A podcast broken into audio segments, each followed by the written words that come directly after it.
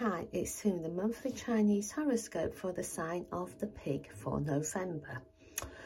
When you're rather engrossed in what you're doing, others slightly outside of the situation might be able to spot something you have missed. So be open to receiving guidance from those who have a bit of distance from um, what you're doing.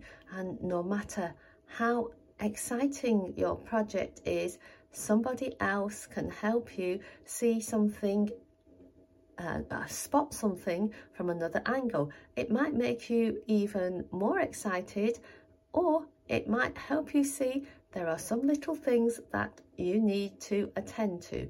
So have a great November. If you're enjoying our horoscopes, remember to subscribe and share with your friends. Thank you for tuning in to Feng Shui Foon.